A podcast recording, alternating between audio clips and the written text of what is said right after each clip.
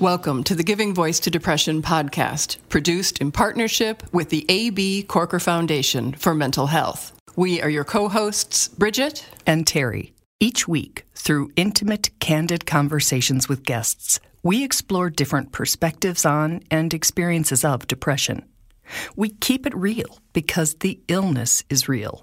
We keep it hopeful because there truly is hope, in spite of what depression tells you. We are not experts or therapists. We are sisters and best friends who live with depression and have interviewed hundreds of other people who do as well. We've learned that hearing others speak openly and without shame about their experiences makes it easier to believe depression is a common and treatable illness, not a personal failing. You are far from alone. Hello, Bridget. Hi, Terry. This week, we observe Veterans Day, honoring the more than 22 million veterans living in the United States, according to the most recent census numbers.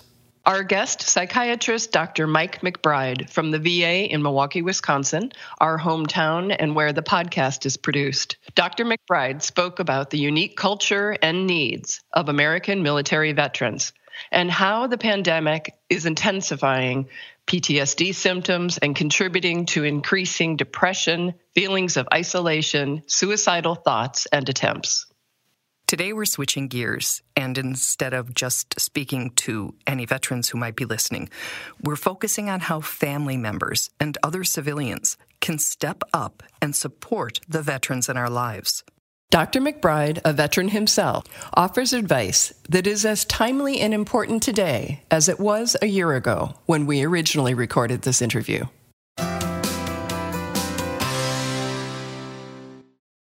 So we asked what civilians need to understand that maybe we don't about veterans and how we can support them, and in particular, their mental health that's a very good question. I'm just thinking about the best way to articulate that, and I'm thinking of my veterans who will who will be the first to kind of point out this disconnect that they feel with the civilian world, and that's just because we have to face it as a, a cultural difference. Uh, it's not that the community doesn't care; they do care.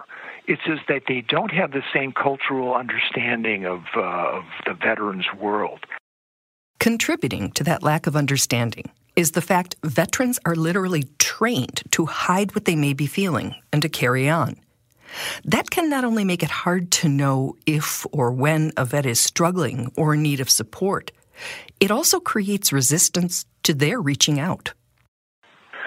All the time, Terry. That's that's spot on. The the military trains people to put the mission first, above their own needs mission comes first. And so you're taught that it's a value not to be sick, not to go get help, not to ask for things for your own individual self, but you're working as a unit. You're always thinking, what's what does my unit need? What does the mission need? How do I put that first? And the you know, the longer you're in the service or the more uh, you know trained you are, the more you really incorporate that value. So many veterans, it's so hard for them to ask for help. Which makes it even more important that we learn and develop ways to check in and offer any needed help. McBride suggests three ways to do that. And so, what's important, I think, to number one, if you have a loved one who's a veteran, neighbor, friend, is it's important to kind of uh, have those conversations with them about their military experience. I think sometimes people are hesitant to ask them about you know, tell me about your your service in the military. What was it like when you were in the army? What did you enjoy? Uh, people sometimes are afraid to ask those questions or to have that conversation. I would say the majority of my veterans are eager. In fact, are are just itching to kind of share their story of what it was like to serve their country. They're very proud of it. And so we need to kind of acknowledge that. Help them tell their story. Tell me about your service. What did you like? Show me something about it. That type of interest goes a long ways to building uh, a sense of trust. It also shows that veteran that people do care. Because um, that what I'll hear from veterans often is that they'll come back from a deployment and someone will say, "Well, hey, that was something. Uh, was it was it difficult?" And within a, a moment, they're already saying, "Well, did you watch the Packer game?" Or where are we going to go have dinner now? There's just a lack of real kind of an interest in wanting to hear that story. So as a listener of this podcast, you are probably well aware of the impact of trauma on our mental health, and hopefully also of the power of being able to talk to the extent that feels safe, about the events that have shaped and altered us. Right. Yeah. Who said it? Was it Mr. Rogers? Someone said that if we can talk about it, we can fix these problems. And if it's if it's part of the human condition, we can talk about it. And if we can talk about it, we can fix it. Moving on now to Mike's next suggestion for supporting veterans in general, and especially during this pandemic. Number two, I think, is and I think our country's done a better job of that too, certainly compared to the Vietnam generation, and that's showing appreciation. And I think it does help to to tell people I appreciate your service and and your sacrifice. I think that's the other part of it that that the civilian world um, should inquire about. Like that, the sacrifice that you went through during your service is important that we know what that was. So you know to talk about that.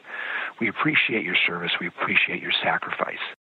Dr. McBride's own sacrifices include ending his practice as a child psychiatrist to be available for five deployments four with the Army and one with the Navy and to focus on caring for his fellow veterans. Well, I mean, I look back, there's and people would will say "Do you what do you regret? Because it it it's taken a toll. I've lost my practice. I don't get a chance to see kids anymore. And i miss it every day. I i want to be a child psychiatrist every day. But when I think about it, I need to be working with veterans because this this population is a is, is it's a culture.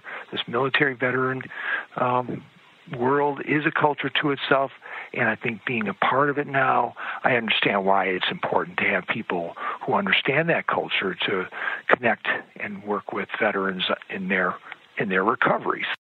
McBride says the third thing veterans want and need from civilians is support.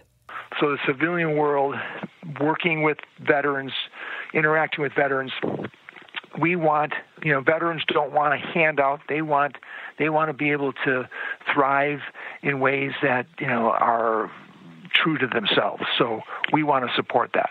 So the the that third point would be how can we as a civilian world support our veterans as they continue to adjust to the civilian world? How can we help them be successful in, in a school setting or in a workplace or in a neighborhood? Um, I just think that there's a lot that we can do, but we have to kind of work with our veterans. As an example, McBride shares about how a neighborhood near his showed compassion and awareness over the 4th of July holiday. We know that that's a time when lots of people enjoy using fireworks. Well, for a lot of veterans, especially combat veterans who've been exposed to explosions, that can be a very triggering time. That's that can be a, a very difficult time for them uh, to get through, and that's the the irony there is they can't they can't really enjoy and celebrate their nation's independence because their PTSD is being triggered by you know careless use of of, of fireworks by you know unknowing neighbors, and so this neighborhood put signs up in their yard that said, uh, "We have veterans in our neighborhood. Be you know conscientious or careful with your fireworks." So it was a it was a message, a public message to everybody that hey, let's just be aware of the fact that there are veterans in our neighborhood, and let's let's be considerate of them. And that was seen by veterans and appreciated. Another tip directed toward the family members of veterans goes back to the fact vets might be reluctant to reach out if they're struggling. McBride says family members can reach out for them as an example, he shared about a young couple he supports via video sessions. He says the veteran, who was Special Forces and a Green Beret, has very serious PTSD. Well, he's reluctant to get care for himself, trauma processing, the type of therapy that we know can be very beneficial. But to do that is hard. that's like going into an operation without an anesthetic.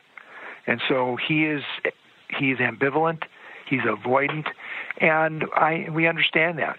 But she's not. So I asked him yesterday, and they're both on the video. I said, "What if your wife and I met virtually so that I could help train her on things that she can do when you're having a bad day, when you're having a moment of your PTSD is exacerbated. I know if we can if we can train family members to understand and respond, that's much better than you know having uh, you got to run out here and see me at the VA. I think we're better off as a system that if we were to pivot and focus more on helping families and friends understand this and give them skills to help their loved ones, I think we'd be in in a much healthier state. When talking about mental health, PTSD, veterans, and a pandemic, suicide prevention has to be part of the discussion. A recently released report from the VA's Office of Mental Health and Suicide Prevention found that the suicide rate for veterans was one and a half times the rate for non veteran adults, even after adjusting for population differences in age and sex. The number of veteran suicides exceeded 6,000 each year from 2008 to 2017. And firearms were the method of suicide in 70.7% of male veteran suicide deaths and 43.2% of female veteran suicide deaths in 2017.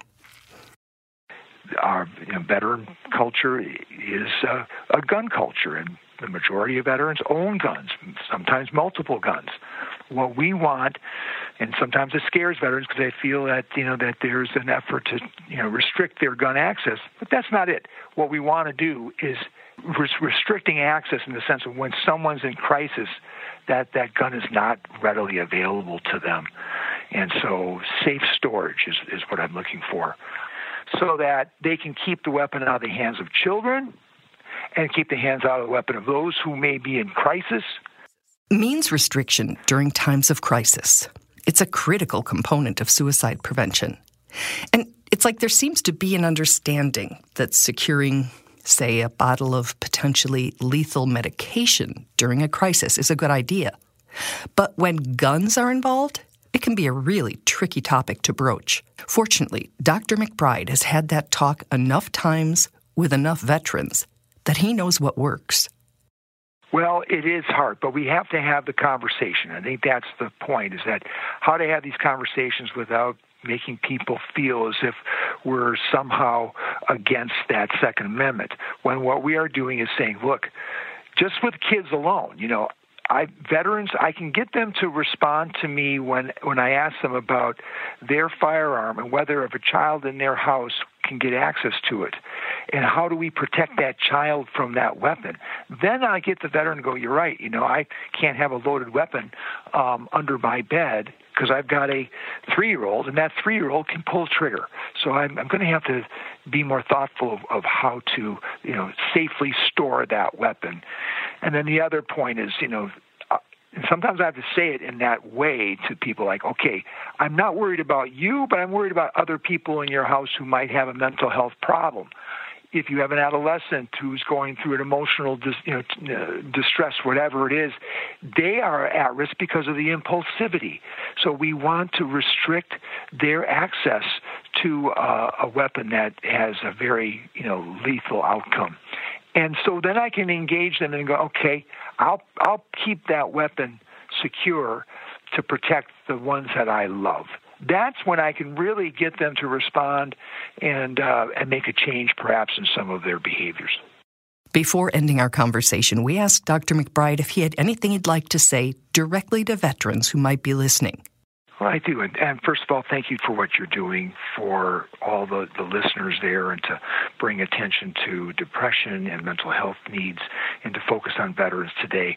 I would want to make an appeal to the veterans who may be listening in that our country is going through a difficult time, and our country needs to have healthy veterans leading the way in this community based on the values that you learned in the military through those leadership skills. We need to come together. We need to heal. We need to work at improving our communities. And veterans can be in the lead on that, and I encourage every veteran to take that step.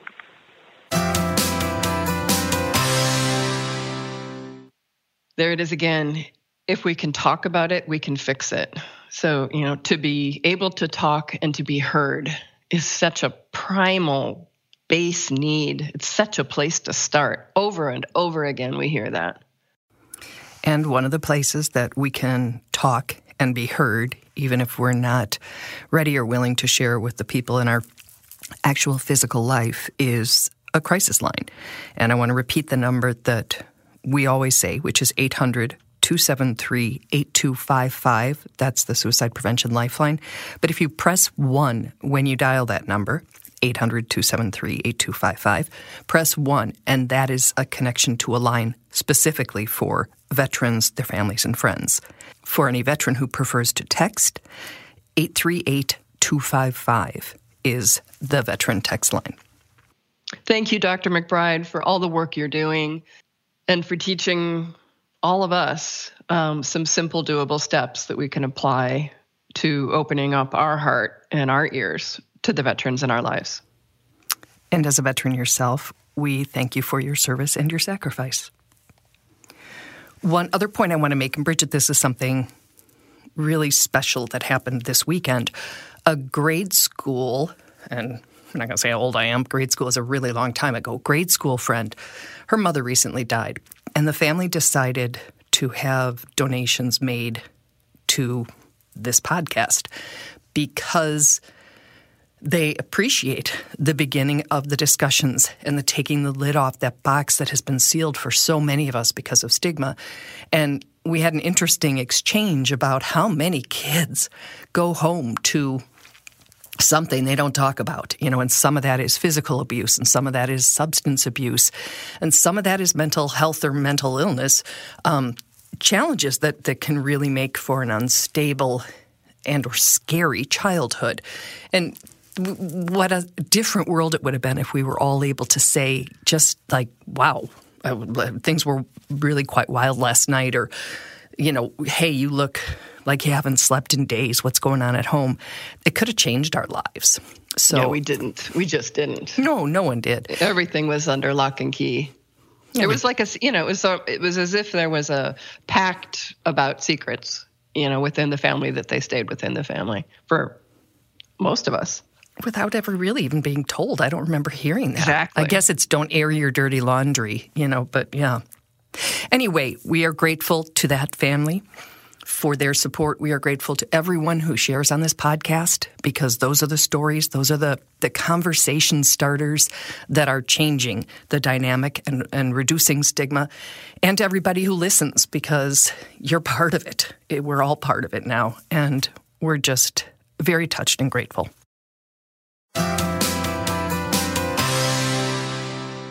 We truly hope that our podcast brings a little more understanding, helps you better articulate your experience of depression, or better understand how to support someone else's. We invite you to join us for daily posts on the Giving Voice to Depression Facebook page and on Twitter and Instagram at Voice Depression. It is a comfort to be among fellow travelers on depression's dark road. And remember, if you're struggling, speak up. If someone else is, listen up.